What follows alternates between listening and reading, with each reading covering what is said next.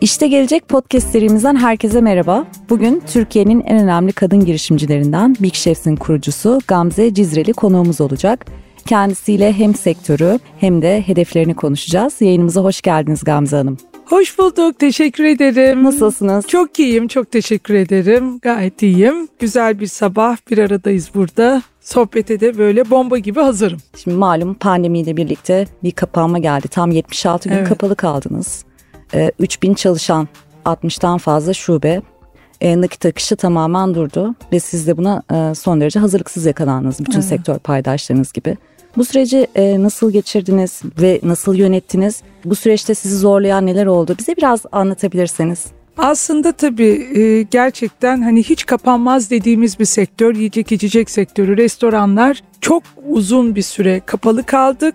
Açık olduğumuz sürede saat kısıtlamalarıyla hafta sonu kapalılıkla akşam 9'larda kapatarak aslında herhalde havacılık sektörü, turizm ve biz en çok etkilenen 3 sektör olarak bu süreci geçirdik. Evet 3000 çalışanla ve bir marka daha satın almıştık hatta namlamı da tam öncesinde satın alarak girdik biz bu sürece. Çok hazırlıksız yakalandık. Aslında bütün sektör olarak hiç kapanmaz dediğimiz bir sektör tamamen durdu. Evlere kapandık. Bir de hani aslında şöyle bir algı oluştu. İşte restoranlar tam kapanmadı. Paket servis devam ediyor ama e, bazı markalar bizim gibi markalar biz daha çok deneyim vaat eden, deneyim sunan markalarız. E, paket servisimiz tabii ki çok düşük meblağlardaydı. Aslında genel olarak sektörün genelinden de ben bir rakam vermem gerekirse paket servis toplam bu artışla bile toplam sektör büyüklüğünün %5'ini %6'sını yine geçmedi. Yani %3'ler %5-6'lara çıktı. Dolayısıyla aslında tam anlamıyla kapandık, durdu her şey. Bu süreci şimdi iki aşamada değerlendirmek lazım. Birincisi tabii çalışanlarımızın motivasyonu, devamlılığı, sürdürülebilirliğini bir arada tutmak, o hani kopmaları engellemek, onları e, motivasyonunu devam ettirmek çok önemliydi. Şimdi burada tabii hani devletin verdiği o kısa çalışma ödeneğinden bizler de yararlandık. Hani bir kısmı çok acil ihtiyacı olanları tamamladık elimizden geldiği kadar. İşte şirket olarak bir sermaye arttırımına tabii ki gittik. Zaten bunun aksi bir durumda bu süreci geçirmek bu kadar büyük bir şeyde yani biz ortaklar olarak böyle bir yol seçtik tabii ki. Ee, biraz banka finansmanı e, kullandık. Aslında genel olarak e, hem bizlerin hem genel olarak sektörün genelinin borçluluğu çok arttı bu süreçte. KGF kredileri falan tanımlanmıştı ilk kapanmada. Zorlu bir süreçti. Biz e, dijitalin faydalarını kullandık. Ekiple her zaman hem yani online olarak iletişimimizi çok devam ettirmeye çalıştık. Birlikte WhatsApp gruplarından birbirimizle bilgilerimizi paylaştık. Birbirimizi motive edici hikayeler gönderdik. Elimizden geldiği kadar e, bu ekibi sağlam tutmaya çalıştık ama biz buna rağmen bakın biz ki nispeten aile kavramını e, çok yüksek tutan e, şirket bağlılığı bizim sektör geneline göre en yüksek markalardan biri olmamıza rağmen 330 kişilik çalışanımız sektör değiştirdi. Aslında biraz sektöre olan umudun azaldığını biz gördük. Hatta dün de yine bir grup e, biz TÜRİT diye bir derneğimiz var. Restoran Yatırımcıları İşletmecileri Derneği. Dün de zaten hep birlikte bir e, toplantı yaptık yönetim kurulu, yüksek istişare kurulu olarak. Sektöre kurye e, olarak kaybettiğimiz özellikle servis elemanlarından çok fazla kişi oldu. Süpermarketleri onların da tam büyüdüğü dönem. Zaten kuryeler, kurye şirketleri yani daha doğrusu online evlere hizmet veren e, e, markaların büyüdüğü bir dönemde oraya doğru hem kazancın e, daha e, yüksek olması hem de daha sürdürülebilir olduğuna inandıkları için olası bir tekrar yeni bir pandemi yaşanması durumunda biz bunu kaybettik ki diğer e, markalarda meslektaşlarımda çok daha büyük kayıplar olduğunu oran olarak hani biz bir yüzde onluk kaybettik. E, çoğu e, yerde söylenen yüzde yirmi yirmi beşlik bir e, eleman kaybının olduğu konusunda bir genel bilgi var elimizde. Bu da hayli yüksek ama sonra açıldık tabii. Açıldıktan sonra özellikle Haziran ayından itibaren hani bu böyle hani rövanş tüketim dediğimiz aslında hem perakendede hem bizde herkes çok özlemiş. Aslında bizsiz hayatın tadı tuzu yok. Bu anlaşıldı değil mi? Yani evlere ne kadar çok işte evlerde bir ilk romantizm dönemi oldu. Herkes ekmekler yaptı. Lahmacunlar geçen gün Arda Türkmen'le e, bir konuşmada birlikteydik. Dedi ki benim lahmacun böyle milyonlar tıklanmış o süreçte dedi. Lahmacun medium YouTube'daki o tarif verdiği videosu. Hakikaten herkes bir romantizmle bir yemekler yaptı, yemekler tarifler paylaştı falan. Fakat o ben onu diyorum pandemi romantizmi o da bitti. Ve tabii bir dostla bir arkadaşla paylaşılan bir anın bir içilen bir kahvenin yenen bir yemeğin e, aslında e, tadının e, hiçbir şeyle kıyaslanamayacağı çıktı. Bizim kıymetimiz anlaşıldı. Aslında biz buna seviniyoruz. Hani ben her şerde bir hayır olduğunu düşünüyorum. Bizler de kendimizi tekrar sorguladık. Aslında çok sevindirici şöyle bir gelişme oldu. Büyük bir maddi kayıp yaşadık ama ondan sonrasında işte bu gezegen elden gidiyor. Efendim işte e, hani sıfır atık, efendim sunu, suyun daha değerli oldu. Çünkü tam o dönemde müsilajlar çıktı falan. Aslında dünya bize yani hem bu salgınla hem daha sonrasında yaşananlarla gezegen bize dedi ki bana daha iyi davranın. Bu da aslında bizim yıllardır konuştuğumuz bazı şeylerin daha çok konuşulur olmasına neden oldu. Biraz daha farkındalığı arttı. Hem e, işletmecilerin, işverenlerin, şirketlerin, markaların hem tüketicilerin. Dolayısıyla daha iyiye evrileceğini ümit ediyorum ben bu sürecin. Bizler de daha az hasarlı atlattık. Nispeten daha güçlü. Tabii içimizde bir fon da var. Bir yatırım fonu biz 2016'da almıştık güçlü sermaye yapısı olan bir şirketiz. Daha kolay atlattık. Sektörde çok daha büyük e, hatta dünya genelinde %18'i e, restoranların bu pandemiden sonra tekrar açılmadı. Öyle bir e, istatistik de var elimizde. %25'i de genel olarak bütün çalışanların %25 gibi bir oranda tekrar sektöre dönmedi gibi Amerika'daki bir büyük bir araştırma şirketinde yaptığı bir genel istatistikler de var elimizde. Az önce değindiğiniz gibi hala kayıplar olsa da yeniden açılmayla beraber hızlı da bir toparlanma sürecine evet. girdik.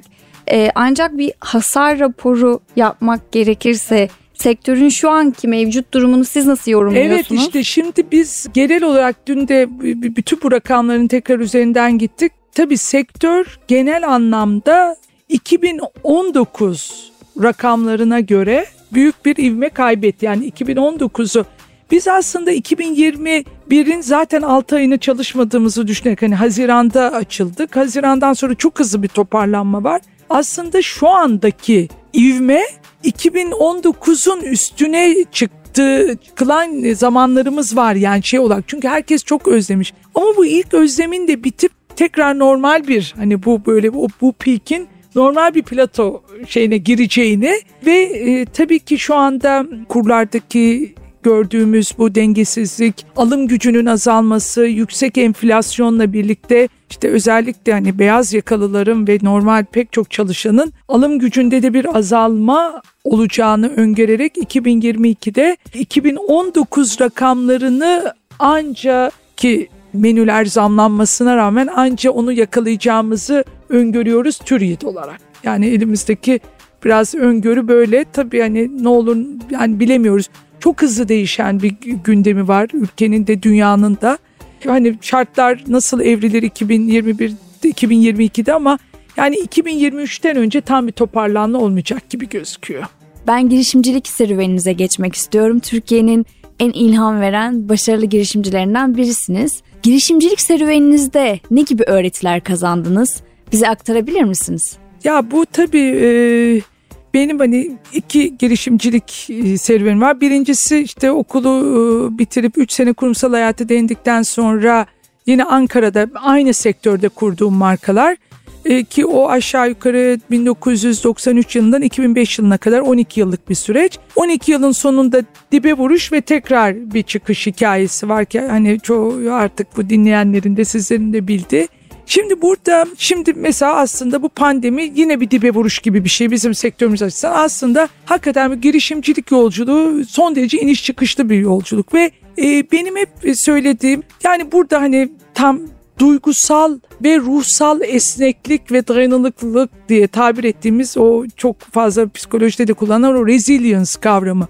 Bu gerçekten bir girişimci için olmazsa olmaz bir kavram olduğu, artık bütün bu hızlı değişen dünya şartlarında da yeniliğe hızlı adapte olabilmek, dayanıklılık, kolay pes etmeyin diyoruz. Evet asla pes etme hani hepimizin ağzına var ama Yani yeri geldiğinde o kanayan yarayı da kesebilmek. Aslında bunların hepsi bir işi çok tutkuyla yapabilmek. Mesela bakın ben kaç gündür onu hep düşünüyorum. Şu anda 53 yaşındayım ve ben aslında 1993 yılından yani 25 yaşından beri bu sektördeyim. Ne olmuş? 28 yıldır aslında yiyecek içecek sektöründe çeşitli markalar yaratıyorum ve diyorum ki tekrar dünyaya gelsem tekrar bu işi yaparım. Bana yani o yıllara, lise yıllarıma döndüğünde neyi seçerdin dediklerinde yine aynı şey. Şimdi bunu bulmak, bunu zamanında e, hani bunu bulmak demeyeyim ama belki de buldum. Hani gayri ihtiyari e, çünkü aslında bununla ilgili bir meslek okumadım. Yani işletmecilik okudum ama ahçılık okumadım.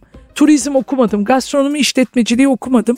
Ama hani belki işte o Diyarbakırlı oluşum, o genlerim, DNA'daki o yeme içmeye dayalı bir o Mezopotamya'nın o derin kadim yemek kültürü bütün hani işte Urfa'dan Antep'e bütün e, o bölgenin o derin yemek kültürünün belki e, hem büyümemde etkisi hem DNA'larımdaki etkisi o misafir ağırlama bizim kültürümüzde çok vardır. Hani o başım gözüm üstüne felsefesi.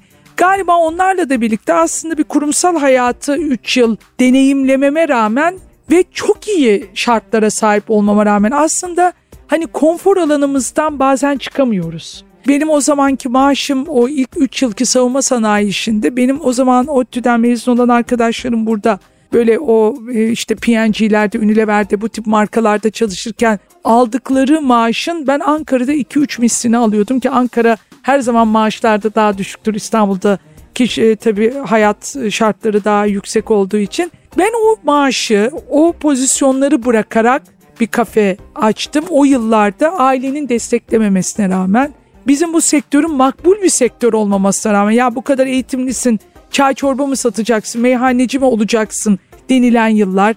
Kadınların bu sektöre girmesinin hiç makbul olmadığı zamanlar ki Ankaralı bir akademisyen, doktor bir aile, ailede hiç bu işi yapan yok.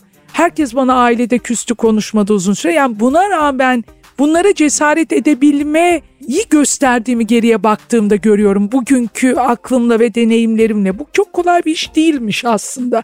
Demek ki hakikaten bir cesaret var bir kere. Bu önemli nokta. Herkese karşı durabilme ve o tutkunun peşinden gidebilme. Bunu birinci olarak sayabiliriz. İkincisi girişimci, girişim yapacağınız işi çok iyi öğrenmek gerekiyor. Şimdi bizim zamanımızda hata yapma lüksümüz daha çoktu.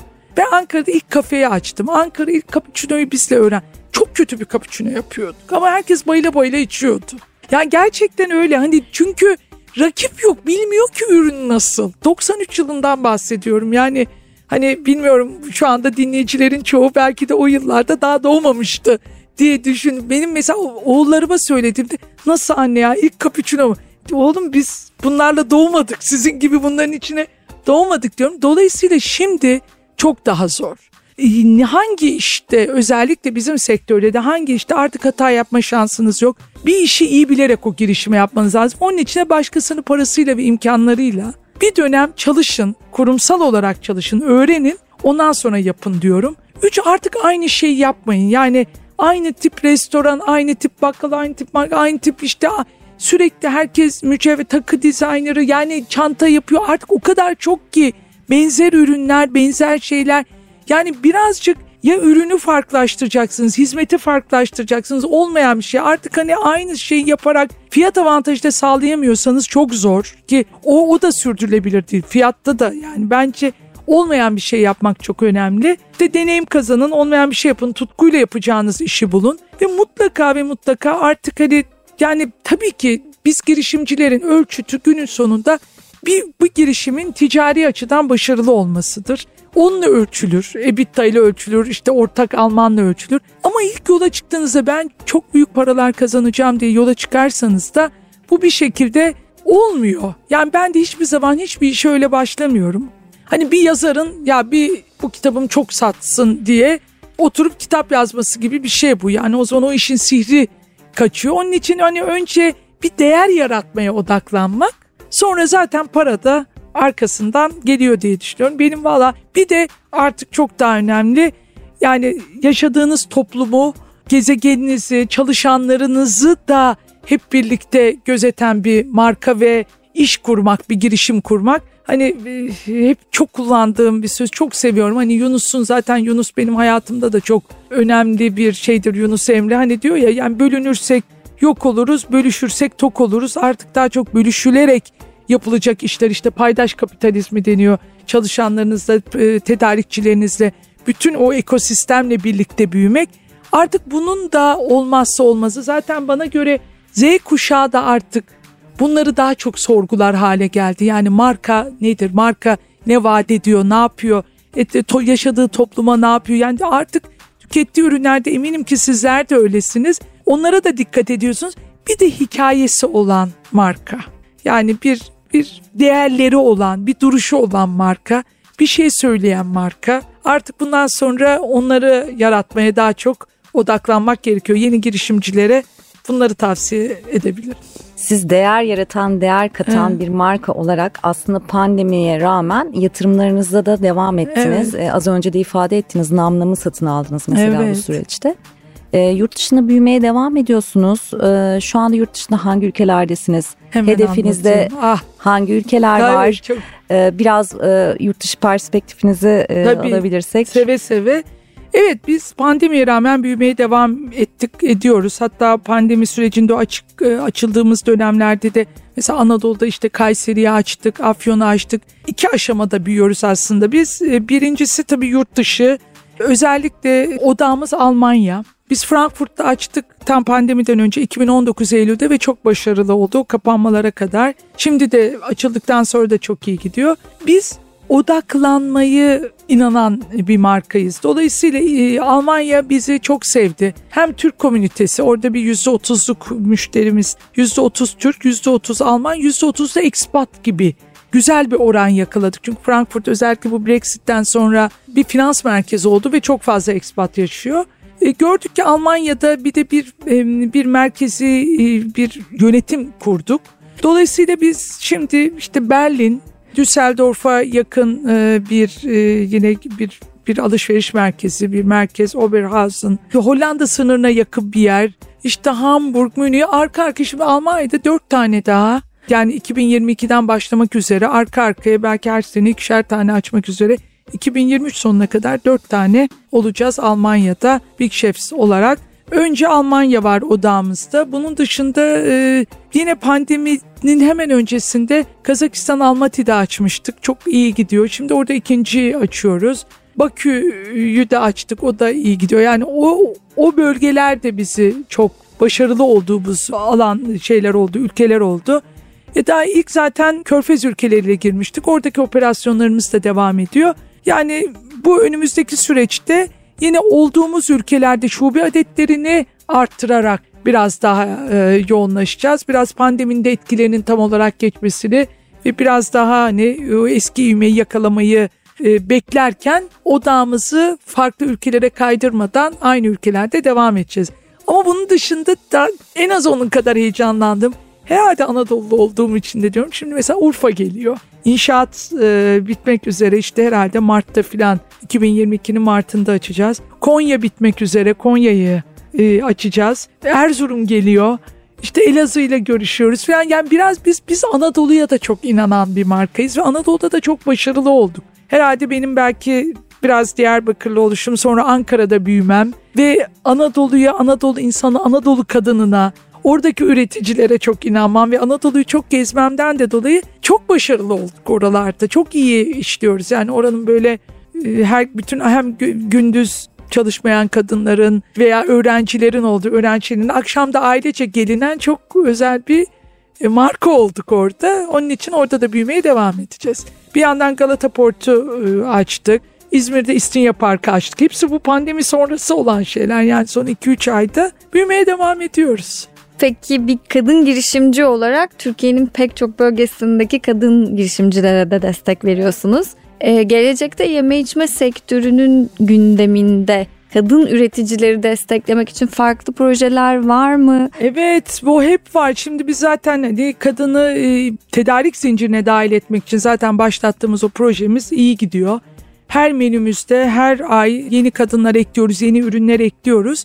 Şimdi tabii bu kırsaldaki kadının özellikle daha görünür kılması. Çünkü aslında tarımda kadın çok var ama bir türlü kendini gösteremiyor. Çoğu kayıtsız çalışıyor, aile işçisi olarak çalışıyor. e, şimdi onların hem kendine güvenlerini getirmek ve sen de yapabilirsini göstermek amacıyla bu projemize sürekli her gün çok fazla adette kadın başvuruyor. Bir kere bu çok e, değerli. Onun dışında tabii ki e, pek çok büyük FMCG markalarıyla da ortak projeler geliştirerek hani bu kadınlarınla birlikte kadınların bu emeğini veya onların kişisel gelişimleri, eğitimleriyle ilgili neler yapabiliriz gibi işte ne bileyim gezici tır mutfaktan tutarak falan pek çok projeler şu anda üzerinde çalışıyoruz 2022'de yapmak üzere. Hem belki hani bizler böyle bir yollara çıkıp biraz daha hem bu sektörü daha e, yani sektörde meslek edinmelerini sağlamak. Yani hem tarımda hem restorancılıkta. Şimdi bir hatta bir Avrupa Birliği projesi var. Onun üzerinde de çalışıyoruz. Kadınları kadın kooperatiflerine restoran açtırma. Bunu yapan bazı pilot iller var. İşte Gaziantep'de yapıldı. Fatma Hanım, Fatma Şahin yaptı. Belediye başkanı o da çok hakikaten iyi işler yapıyor orada yerelde de. Bakalım yani böyle bir kadın kooperatiflerini aslında tarım ve üretimin yanında böyle kendilerinin işlettiği bir modelle bir küçük restoran, kafe, kahvaltı mekanları falan açmaları ile ilgili de bir mentörlük ve o projenin içinde yer alma ile ilgili de bir takım projelerimiz, çalışmalarımız var. Peki son sorumuza geçiyorum. Hı hı. Ben aslında pandemiden önce başlayan bütün sektörlerde başlayan bu değişim dönüşüm sizin evet. sektörünüzü etkiledi. Kesinlikle. Pandemiyle beraber hızlandı e, farklı konseptler ortaya çıktı Ghost Kitchen gibi. Evet. Peki gelecekte biz neler bekliyor bu sektör evet, açısından? Evet şimdi e, bunu hep kendi içimizde de tartışıyoruz. Evet tekrar bu e, başladık. Başladığımız yerden hani bu rövanş tüketim diye aynı şekilde devam ediyor gibi gözükülse de tabii tüketici alışkanlıkları e, değişiyor.